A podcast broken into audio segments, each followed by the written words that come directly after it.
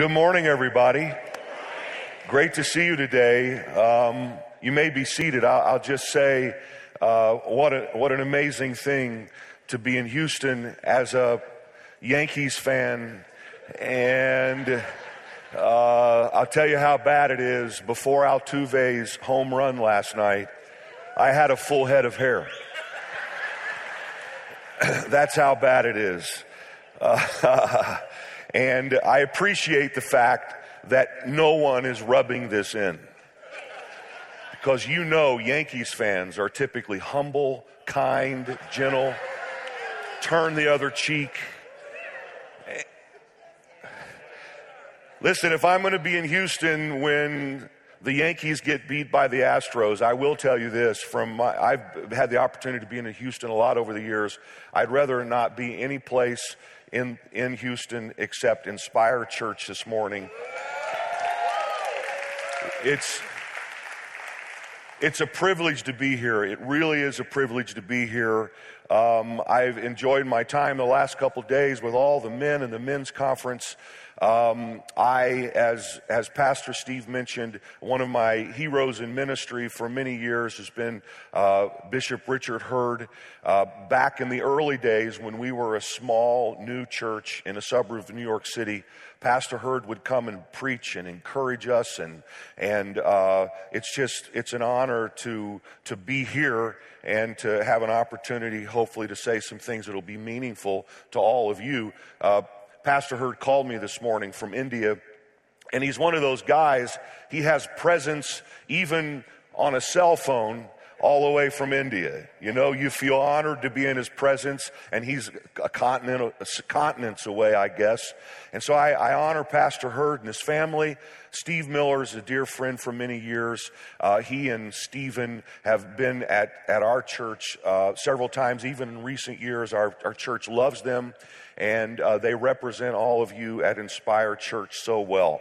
So I'm going to jump in and I'm, I'm going to share a message today that, that I, I hope on one hand celebrates who this church already is and encourages each of us as individuals to be even more intentional around what it means to welcome strangers. So, so let, let, me, let me start by telling you that couple of summers ago, my wife Sharon and our then 28 year old son Caleb visited Paris, France.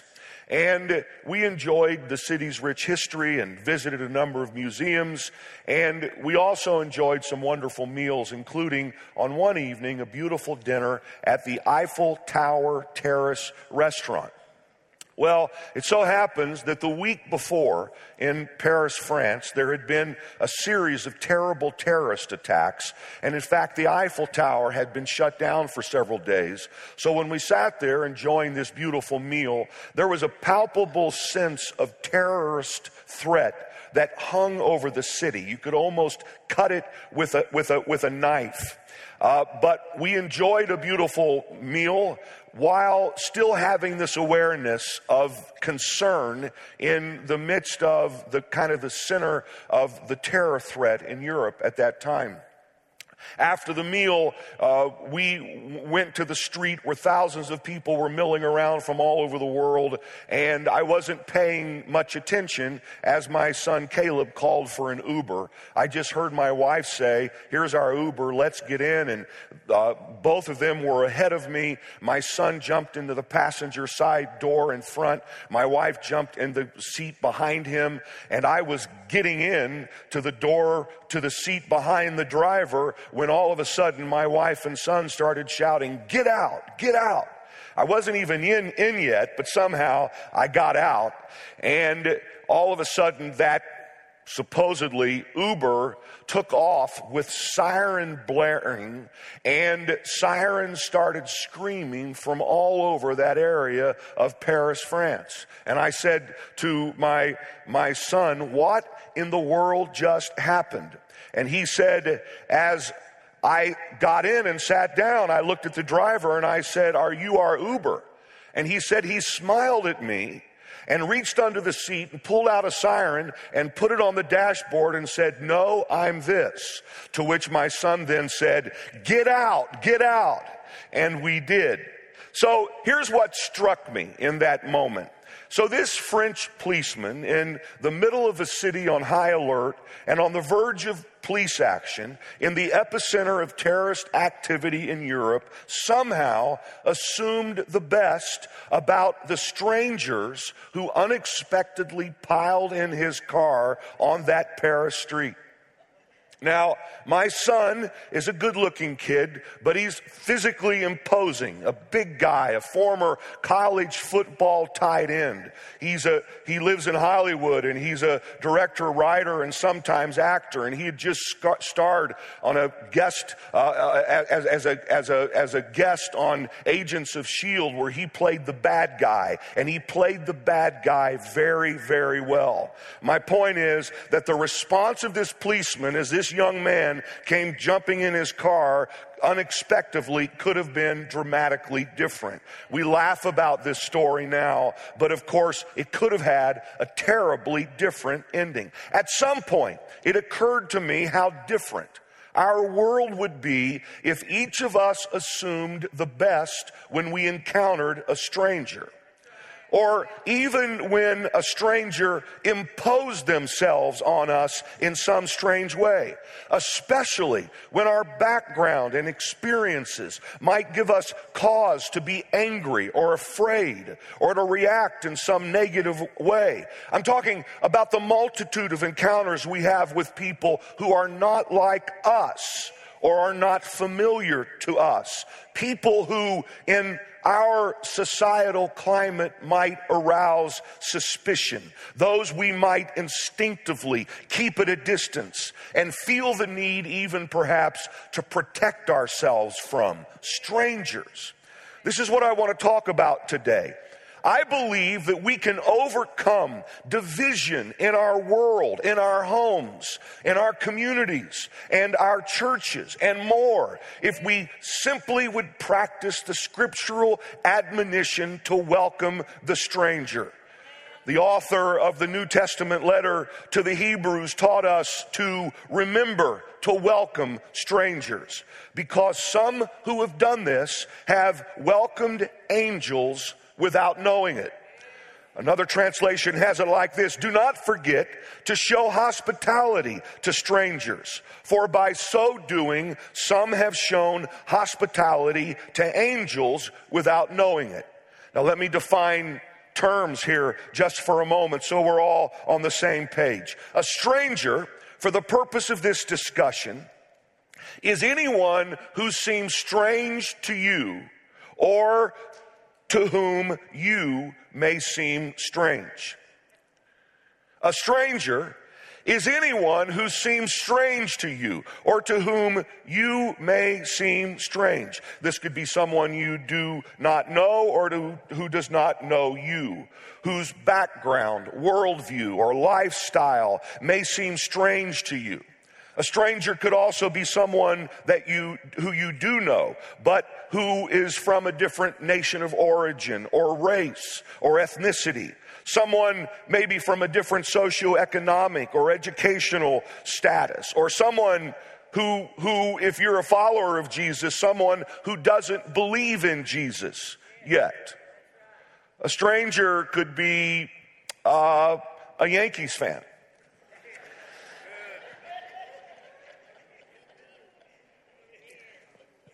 The big idea of stranger is this person to whom you seem strange or who is strange to you. But you can extrapolate back from that a more simple way of viewing this, though it's not what I'm going to focus on today. A, a, a, a stranger during some seasons could be your spouse. After all, the Bible says men are from Mars and women are from Venus. I guess it's not the Bible that says that. I just concerned some of you, didn't I? You thought, what is this guy? No, I think an author named John Gray said that. At, at some seasons of life, a stranger could be your teenage child. A stranger is anyone you feel is even just sometimes strange to you. Now, let me, let me pause for a moment before I really dig into this. Well, let me first of all ask you, is everybody doing okay?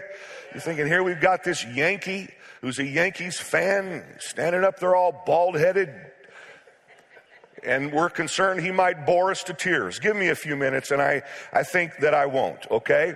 Um, but let, let, me just say that, that uh, uh, I feel so strongly about this subject that uh, I wrote uh, an entire section in uh, uh, my new book, The Hospitable Leader, about it. And this is part of why I was invited to speak here today, was to share uh, the message of this book with the people at Inspire Church. That's why I mention it. Uh, so I wrote this book called The Hospitable Leader, Create Environments Where People and Dreams Flourish. And I define a hospitable leader like this. Now, just spend a moment on this this, but I want to do this so I can locate my message today in this bigger concept that you might want to revisit. A hospitable leader is anyone who creates environments of welcome where moral leadership can more effectively influence an ever expanding diversity of people. All right? So a hospitable leader creates environments where all kinds of different people want to hang out so that they can come under the influence of someone who's going to lead them to good and beautiful things.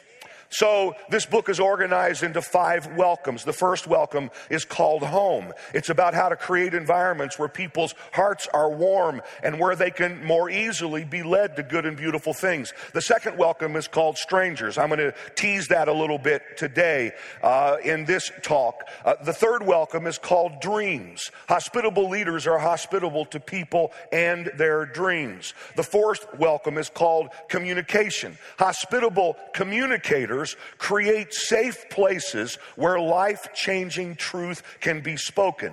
And the fifth welcome is called feast. I like to talk about how hospitable leaders create environments that feel like a feast to their followers. And my model of a hospitable leader is Jesus. I don't have time to get into it now except to say that he was constantly creating places where people felt welcome and where he could influence them with truth. See, I think that all of us lead somewhere or should. We should all be exercising influence. The most important leaders in the world are parents, but, but it's more than that. It's parents, teachers, little league coaches, ministry leaders, the CEOs of major corporations. This book is for people who want to influence others to good and beautiful things. And I'm blessed that, that it's, it's, it, the book's been very well received and it's been endorsed by people like, uh, I'll just mention two, like uh, Jack Welch, the CEO, former CEO of General Electric Electric, the largest corporation of the world, who doesn't endorse books, but endorsed this and called this a meaningful new approach to leadership. Or more importantly, Yankees chaplain Willie Alfonso and a lot of other people. And I love to have an opportunity to meet you, to sign a book for you, and hopefully for this to help you get better at life and leadership. Now, let's dig in here to three keys to unlock the power of welcoming strangers. Three keys to unlock the power of welcoming strangers. Here's the first one it's to see the angel in every stranger. Say this with me if you would. Say, see the angel in every stranger. So let's go back to our text. Hebrews chapter 13 verse 1 tells us, keep on loving each other as brothers and sisters and then verse 2 says, Remember to welcome strangers because some who have done this have welcomed angels without knowing it. I love the progression in this passage. Hebrews 13:1 tells us to keep on loving each other as brothers and sisters. How, how, how many of you know that it's difficult enough to practice that as well as we should?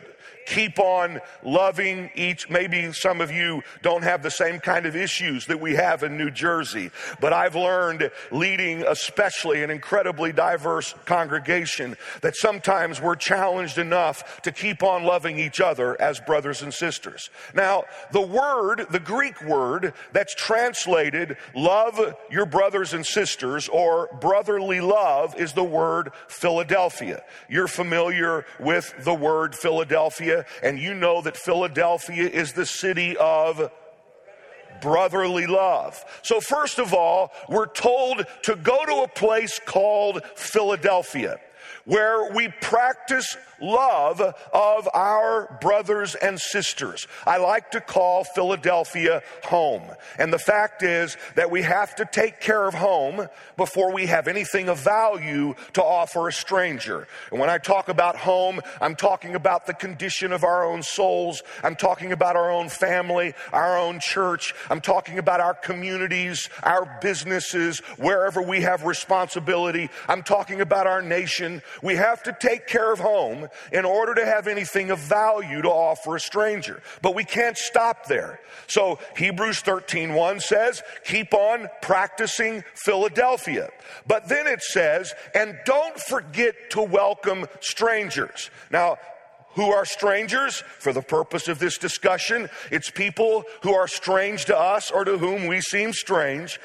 Don't forget to welcome strangers because when you do that, the writer of the Hebrews says, you sometimes entertain strangers, or pardon me, angels unaware. Now, pardon the reference to Greek words, but this is kind of important, and I hope it'll help you remember it. Uh, the Greek word that's translated welcome strangers, or in some translations, be hospitable to strangers, or in the King James Version, entertain strangers, that Greek word is the word philoxenia.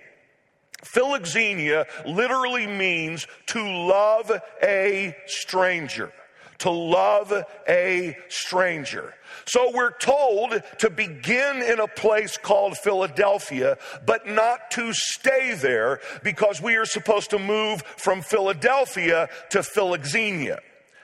We're supposed to move from just practicing love for our brothers and sisters to practicing love for people who may not be our brothers and sisters.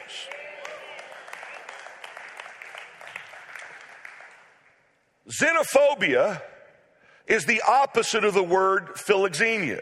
Xenophobia means an irrational, illogical fear of people who are not like you.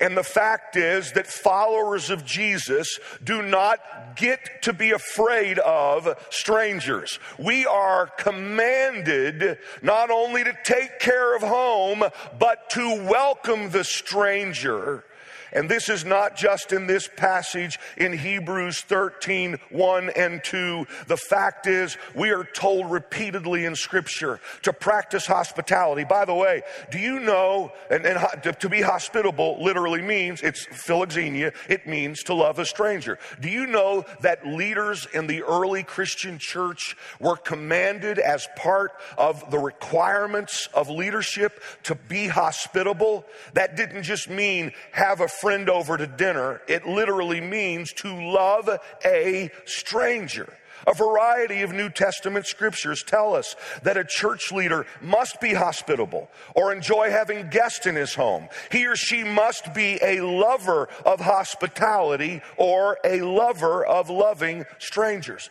Friends, we have to realize how much God loves the stranger and to feel God's heart for the stranger all the way in the Old Testament through the writing of Moses. We're told the Lord your God administers justice for the fatherless and widow and loves the stranger. Therefore, Moses said, Love the stranger, for you were strangers in the land of Egypt. The principle is if you've received the grace of God, even though you were estranged from God, how can you not practice grace towards other people who seem strange to you?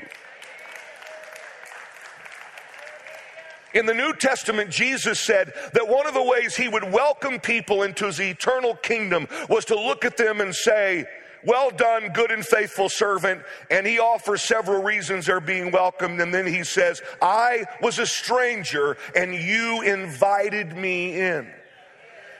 Now, here's part of what I've learned. When we entertain strangers, we often entertain angels unaware. Now, angel means messenger from God, and a good angel is a messenger from God. So important was what uh, biblical scholars call the law of hospitality that the Jewish people believed that God would literally send angels to test whether or not they were practicing it. a monk named Brother Jeremiah said, uh, We always treat guests as angels just in case.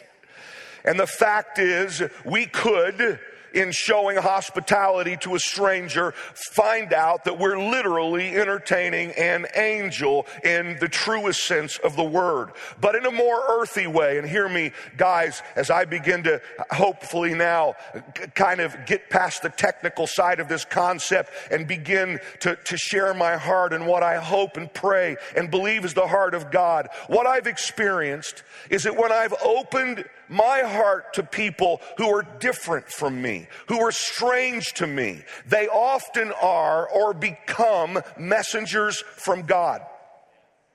God uses them to impact my life and leadership in powerful ways. This is why I say we must see the angel in every stranger. Now, there are many ways as to what it, we could get at to talk about what it, what it is to love strangers and what it looks like for strangers to become messengers from God. But for me, the most significant way that I've practiced this is in, as of next Sunday, having led a church in a suburb of New York City for 28 years.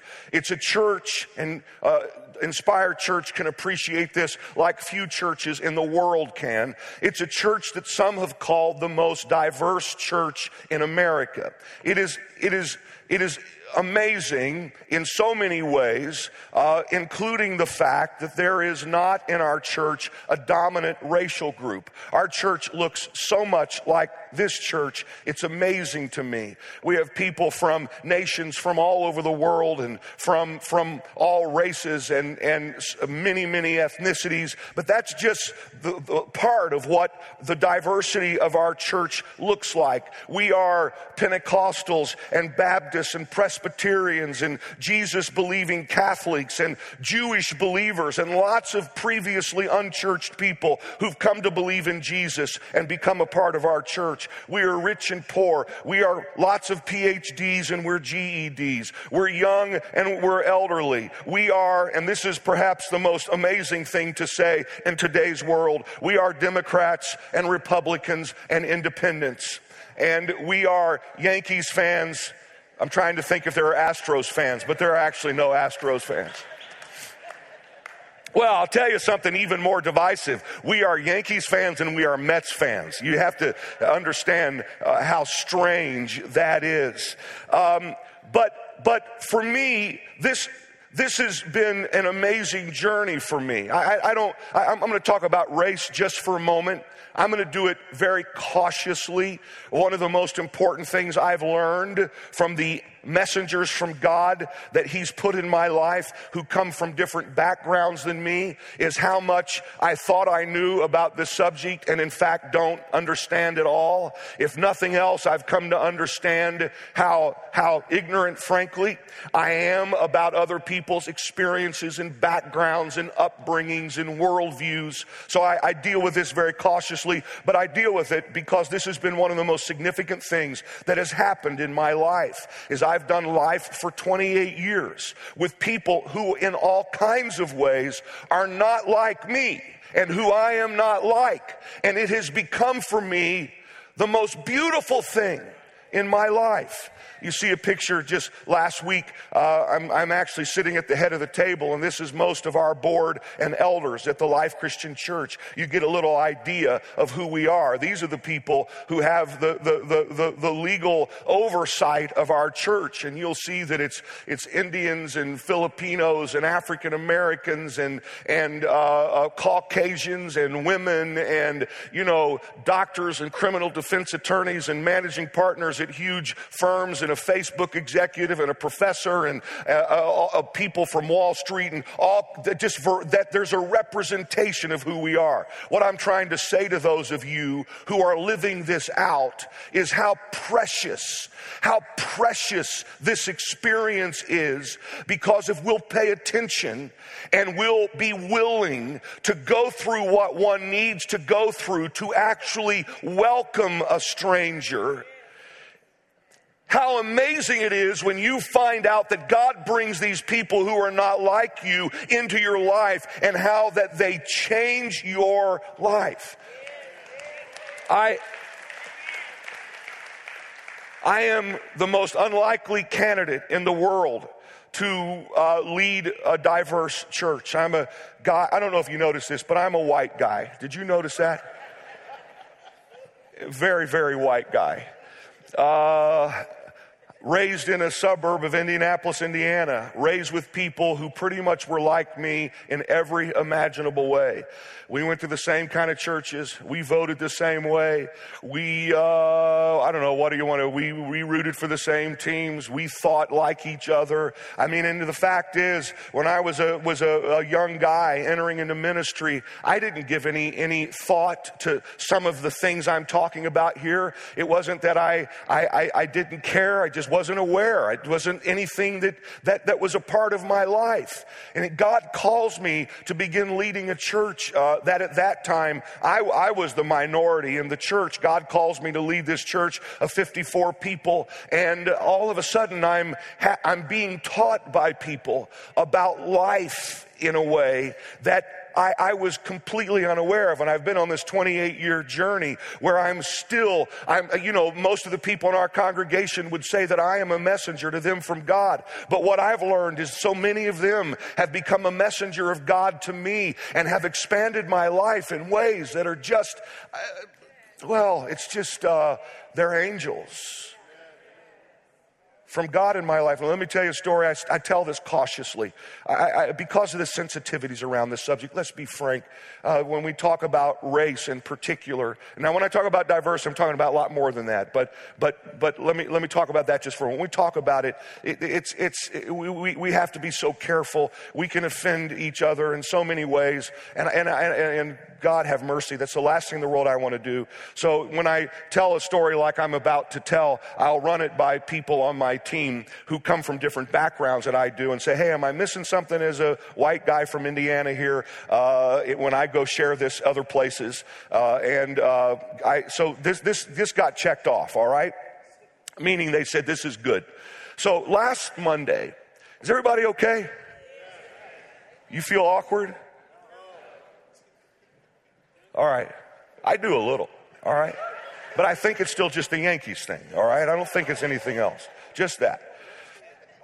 All right. So last week I had an amazing experience. I had lunch with a woman named Frances Hesselbein. I need to tell this quickly. Frances Hesselbein, although I could talk about it all day, Frances Hesselbein is a, is a legend in the leadership world. She broke the glass ceiling when it came to women in leadership uh, when she was the first woman on the cover of Business Week magazine.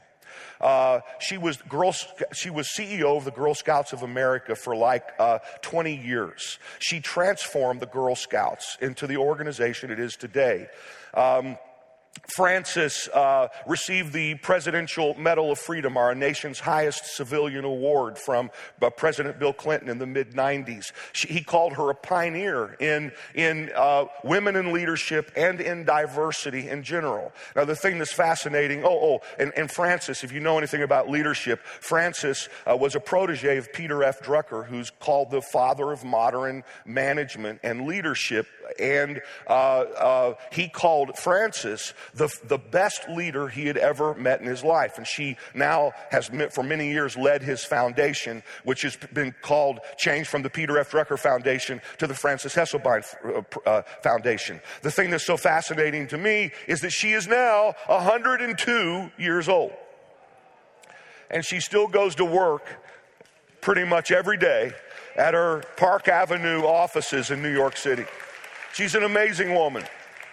So we had lunch together. She's been a friend of mine over the years. She's spoken at our church. She endorsed my book at books, and she's, she's an amazing woman. We had lunch, and then we sat in her office, and the walls are lined with memorabilia. She's had personal relationships with every U.S. president for generations from both parties. I could go on and on and on, except to say that after this amazing time we had together, that as we're as I'm getting ready to leave, I'm I'm walking out the door, and behind she says, "Wait a minute, I want to show you something," and she digs behind the door through some poster boards, most of which were celebrating some huge event in her life. And there are a lot of them.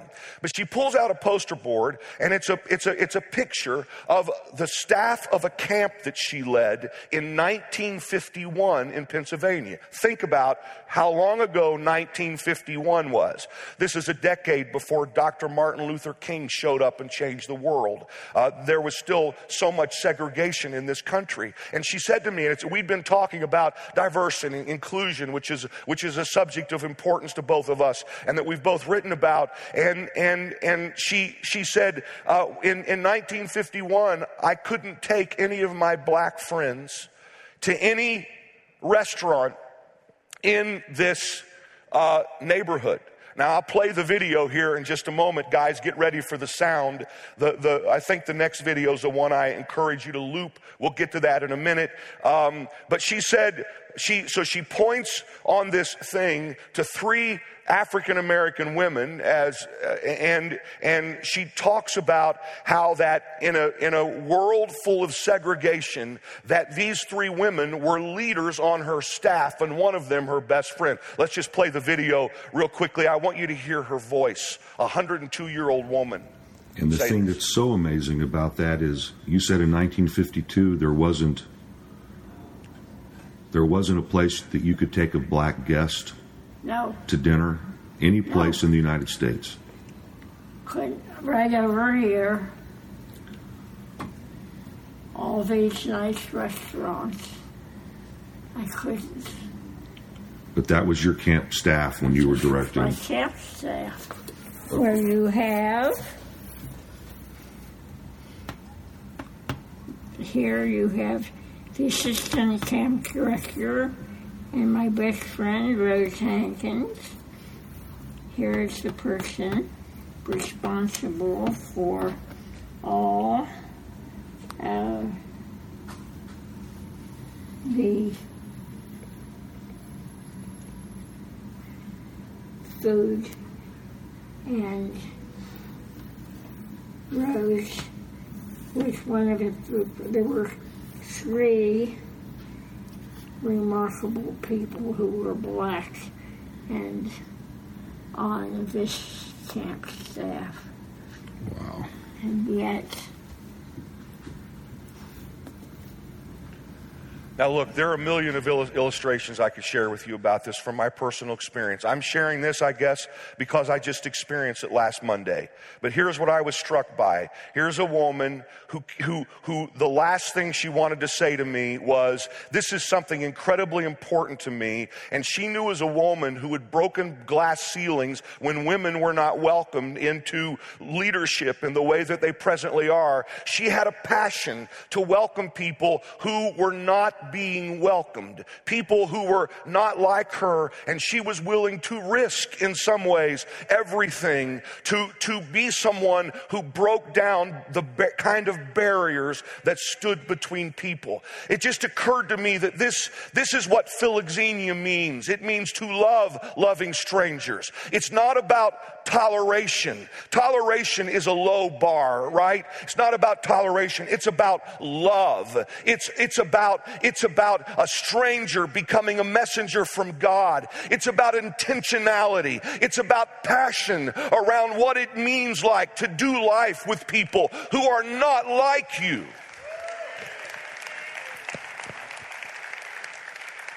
So let me say this before I get to the next point. You know, so that's race, but let's talk about this in other ways because there are many other ways to discuss it. What would happen if we looked at every stranger and assumed they were a messenger from God?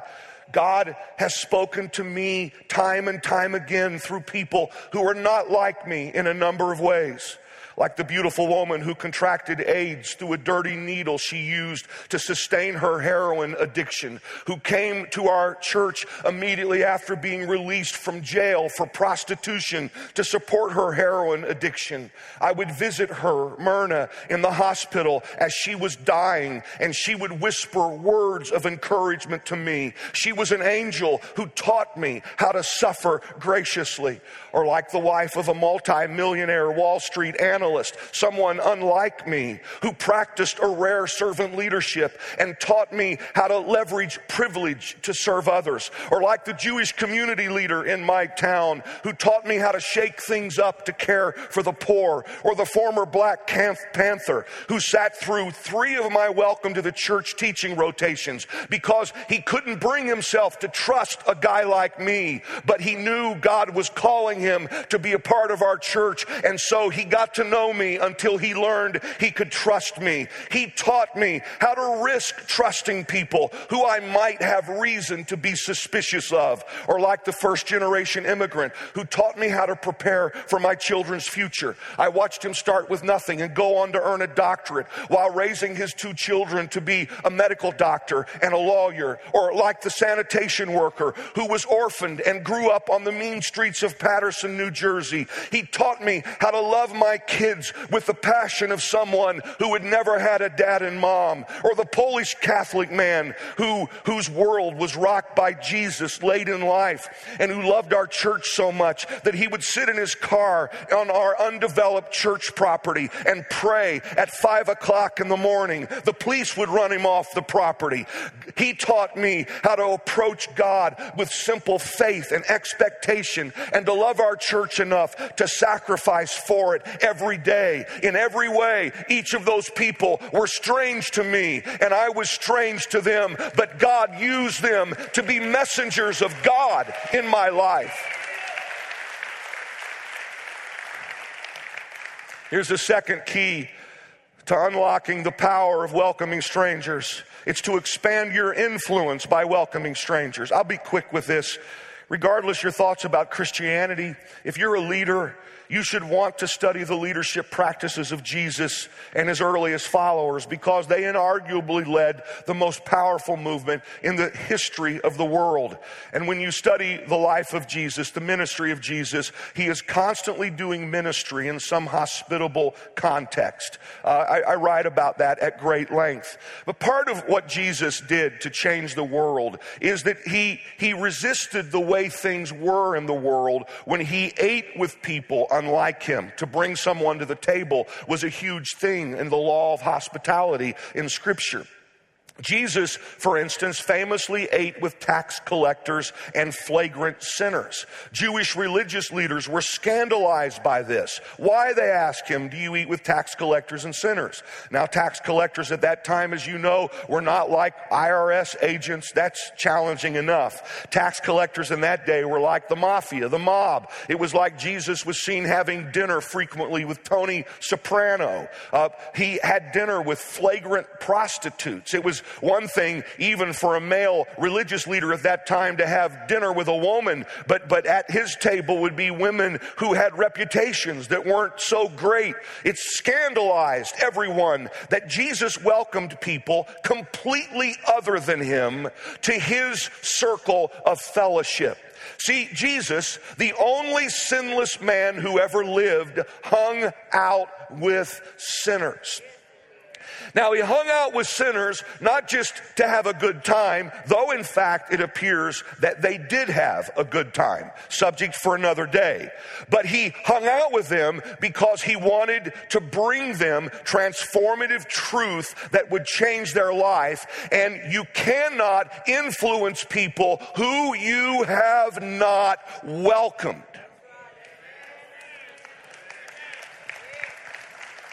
And see, one of my concerns about the Christian church in this country is that we are contributing to the polarization of everything. Because if we're not careful, we become truth yellers instead of welcoming to people who learn to trust us and learn to hear truth from us. Somehow or another, the church has got to stand up and say, we are not going to participate in the mess of this world. We're going to try to bring healing to this world. See, you can't influence people who you have not welcomed. And this is a problem that's happening. You just see it all. You see it in politics. You see it all. Everybody's speaking to their base.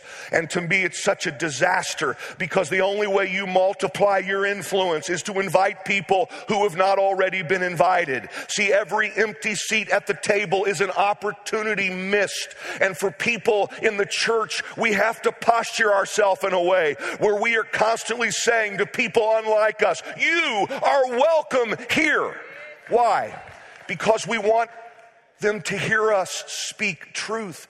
Now, you can't speak truth to people, small t truth, unless you've welcomed them. This may be a husband or wife speaking truth to their spouse about what they feel, what they're experiencing, what they need. You can't speak truth when you're on opposite sides of the house yelling at each other, right? You got to create an environment where someone can sit down and can actually listen to you speak your truth. But more importantly, the stakes are so high for people of Christian faith in today's world because we don't just have small t truth to speak, we have capital T truth to speak speak. We have the truth of Jesus, the way, the truth, the life, the only way we can come to the Father. And there's a world of people who need to hear the truth that will set them free, but they will not hear it unless we welcome them to the table.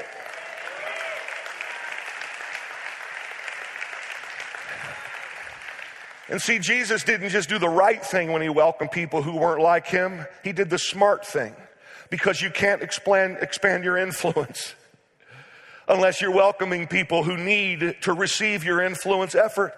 And, and, and, and so he didn't just welcome completely people completely other than him. He also welcomed women in a way that women had never been welcomed. In the history of the world, he had women on his leadership team. When you study the New Testament properly, this becomes very clear. And, and, and, and, and this is continued in the New Testament church where roughly half of the households that are mentioned by the apostle Paul as a part of infrastructure in New Testament church leadership were led by women. This was unheard of. See, but that wasn't just because it was the right thing to do. It was also the smart thing to do because when Jesus reached women, he doubled, more than doubled his influence influence. People who had been sidelined were now welcomed to become a part of the mission and to expand the influence of the mission through the world. And not only that, but the New Testament church, which was, which was exclusively Jewish for the first decade or so, fought to welcome Gentiles. It wasn't just the right thing to do, it was the smart thing to do. All of a sudden, you're multiplying influence because people who weren't there are now there and they're going out and they're sharing the gospel. Or think about how radical it was that slaves were welcomed to the table and taught to, and, and, and treated as brothers and sisters to everyone else else who was sitting at the table of leadership. Slavery then wasn't what it has been over the last couple hundred years in our understanding, but there was a significant divide between the slave and the free. But, but now all of a sudden, we're constantly expanding the influence of Christianity by welcoming people who've never been welcomed before. This is why Paul would say, hey guys, there is neither Jew nor Gentile. There is neither slave nor free, nor is there male and female, for you are all one in Christ Jesus. And here's the third thing. Is everybody okay? Can you give me like two and a half more minutes? That's fine. I understand. No, I'm kidding. Here's the third way to unlock the power of welcoming strangers it's to move from hostility to hospitality. The kind of hospitality I'm talking about offers resistance to the way things are in this sometimes very inhospitable world. We all know that on a grand scale, things seem to just not be working. The very environment around us feels charged with an almost tangible negativity. Polarization is a word that we hear constantly, uh, and I don't like the word, but it's an apt description of the atmosphere invading our politics and our discussions around class, gender, race, religion, and more. The great Henri Nouwen said that we need to move from hostility to hospitality. See, hospitality says we're not going to stand here and yell at each other. We're going to welcome one another. We're going to break bread together. We're going to have a conversation. I'm going to love you even and especially if you are strange to me. And see, when we welcome each other like that, like you beautiful folks here at Inspire Church are doing. We participate in a vision that God has for creating one new humanity. Look at this passage. Let's talk. Let me close by talking about how we should welcome each other who are a part of the family of faith. In Paul's letters to the Ephesians, he speaks about how through Jesus, God had torn down the dividing wall of hostility that had stood between Jews and Gentiles for several thousand years. And he says that God's purpose was to create one new humanity. Ephesians 2 in Christ Jesus, you who once were far away have been brought near by the blood of Christ. You who were strangers, essentially, have been brought near by the blood of Christ, for he himself is our peace, who has destroyed the barrier, the dividing wall of hostility. His purpose was to create in himself one new humanity out of the two, thus making peace. He put to death their hostility Consequently, you are no longer foreigners and strangers, but fellow citizens with God's people. It's hard for us to understand how much in the first century when this was written, Jews and Gentiles as two people groups hated each other.